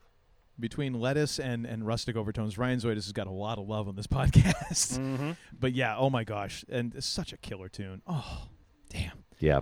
You get you got to tell me if if if uh, if Brian Graham ever like you know has a, like a, a lip implosion or something, um, I can dig the bari out of the closet real quick. Heard, heard, heard and seen. I, I work cheap, real cheap. Um, but yeah, you got to go check that out. I'll link it in the show notes. Uh, and my my and another thing for this week, uh, I had I had some serious insomnia the other night, and oh my gosh, I it was one of those nights when you I you you lay in bed and you kind of reach that point where you're like, I am now so mad I couldn't fall asleep if I wanted to because I want to sleep, but I can't. Mm. And now I've shot way past like I'm tired and I want to sleep to now I'm just pissed off that I can't sleep. So I got up, went out and uh, and I was like, all right, what am I gonna do? And I, so I started searching Netflix, which is always rough because. Man, there's some stuff on Netflix that just shouldn't be viewed by human eyes. It's horrible. Oh. Uh, so Just I, I dug in. Yeah, I dug into the documentary section, and I actually came across a documentary that I had been meaning to watch and I'd forgotten about, and I was lucky enough to find it at like 1 a.m. So I, I watched the whole thing, and it is ZZ Top, that little old band from Texas, which ZZ Top has a has a special place in my heart because that was my first real concert that I went to. Um, I went to it was actually at the Cumberland County Civic Center. I grew up in New Hampshire, but that was the closest place uh, that wasn't Boston to go see an actual real concert. And so that was the first show that I ever went to that was like a real big boy kind of concert. It was the Black Crowes opening for ZZ Top. and I did not I did not appreciate how absolutely effing cool this was at the time, but now I look back I'm like that was one hell of a concert. That was uh, during ZZ Top's Recycler tour, and they had like a full stage setup and all that. Anyways, ZZ Top, three-piece band from Texas, uh, very blues-influenced rock band, and actually holds the record for the longest consistent lineup of any rock band. They've been the same three guys playing together for 50 years ish at this point. I don't know the exact math Wow. but good lord, they're one of those bands that you don't understand how good they are until you try and play one of their songs. And you're like, oh, well, it's just a blues shuffle. And then you play it like, oh, no, that's really hard to play that tight. but they are fantastic. Just a lot of fun. Uh, they actually had a ba- they had a, a, a song that came out a couple of years ago that was produced by I think it was produced by Rick Rubin, um, and it was just totally different than what they'd done before, but also very much in line with what they'd done before, which is I know it's contradictory, but eh, it's the end of the show. I'm going to allow myself a contradiction, but you should watch this. Uh, watch this movie. It kind of explains really kind of how the band came together, what they're all about, what they've done, and it's interspersed with them playing some of those songs, uh, kind of well, quote unquote, live in this kind of Grange Hall in uh, Texas. And so it, it, it kind of gives you a feel for what they're like live because it really is. It's just the three guys set up in a circle in this in this hall playing these songs and you're like, "Oh my gosh, this is really good." And you realize, "Oh, it's just the three of them playing. There's no tracks or anything like that. There's just these three dudes just playing." And it's really it's a lot of fun and they are and they're just really cool guys anyways. So that's my and another thing for this week. Nice. So we appreciate y'all Nice. tuning in and letting us uh, just completely geek for however long this ends up being edited. And uh, if you have a problem with that, go ahead and send that uh, feedback to tim at freerangeidiocy.com. Thank you. That is- thank you. that is also our grievance department. Just feel free to send all of your nasty comments and, and other things to him. Uh, feel free to share this with your friends, with your family, with relatives, uh, coworkers, uh, even people that you don't like. Feel free to share it with enemies. We do not care. We have next to no standards whatsoever. I mean, we're on this show, so it's a great example. Uh, so thank y'all for tuning in. Be sure to subscribe. Be sure to subscribe to uh, to Jimmy's podcast, and also check out New Moanin' by the Fog Cutters because it's a badass tune. Mhm. And this is the point. Uh, actually, you know what? Before we get to uh, uh, Tim's part of the show, uh, Jimmy, you got any final words that you'd like to share with folks? Uh, anything that you'd like to impart? Some bits of knowledge or anything like that? No, no, you kind of covered it all, man. I really appreciate it. It's been a pleasure being here. As always, a thrice time uh, legendary guest member for thrice. Thrice for Jimmy Dice. Yeah, thrice for Jimmy Dice. When it comes to Um, four times, we're going to be in real trouble. I- Oh, I, yeah. I'm beyond my rhymes at this point. We'll be f- anyways. Um, Easy now. it's Oh, awesome. Yes. been- it's been great. Now stay cool and just kind of stay weird, stay scruffy, and stay home out there. Mm-hmm. Yes, sir. Well, now this is the portion of the show that I. This is the ankle leg portion of the show. This is when I've run out of steam. I got nothing left. I'm about ready to fall down. I hand off the baton and I let it run to the less idiotic of the two idiots who run this show. Uh, Tim, would you please, sir, be so good as to take us home? Absolutely. So uh, you know, while while the results bear what they bear, I, I I'll just throw one one last one in for Picard because I, I kind of give him the nod. But anyways, um, but it, There are four lights. That's right. There are four lights, um, but no, it, it it- you know it's it's it's always fun to to, to talk sci-fi and, and to talk across you know series like this and and you know as we talked in the beginning, Ronald Moore has has provided us a, a wealth of, of entertainment, a wealth of, of, of good sci-fi Hmm. content to, to, to ingest and, and process and digest and talk and go all over again. Um, but you know, o- overall, it's it's uh, you know the, these two shows. Check them out if you haven't, because and if you haven't, you've probably been living under a rock for a while. But I was please, say what what planet are you living on? well, there's there's probably someone out there. the but- backwaters of Tower of Tauron, I guess. Absolutely, but but but again, uh, you, you know, th- thanks again to Jimmy Dice for joining us. It's always a pleasure, always fun, and uh, Thanks, and uh, y- you know, it's as always, be safe, uh, be healthy, and and before I get to the last part, always remember Temba, his arms wide open. Oh, jeez. Please hit the lights on the way out. It's like I picked the wrong week to quit drinking. I beg your pardon, what did you say? Damn! You're such a disappointing pair. I prayed so hard for you. Get out. And don't come back until you've redeemed yourselves. So say we all. I mean, that really got out of hand fast. There are four lights. Shut up, Wesley. I don't know why I went German on that. That was kind of awkward. There are four lights. Nine. Nine. No, four. Four. Nine. no, four. Four. Oh boy.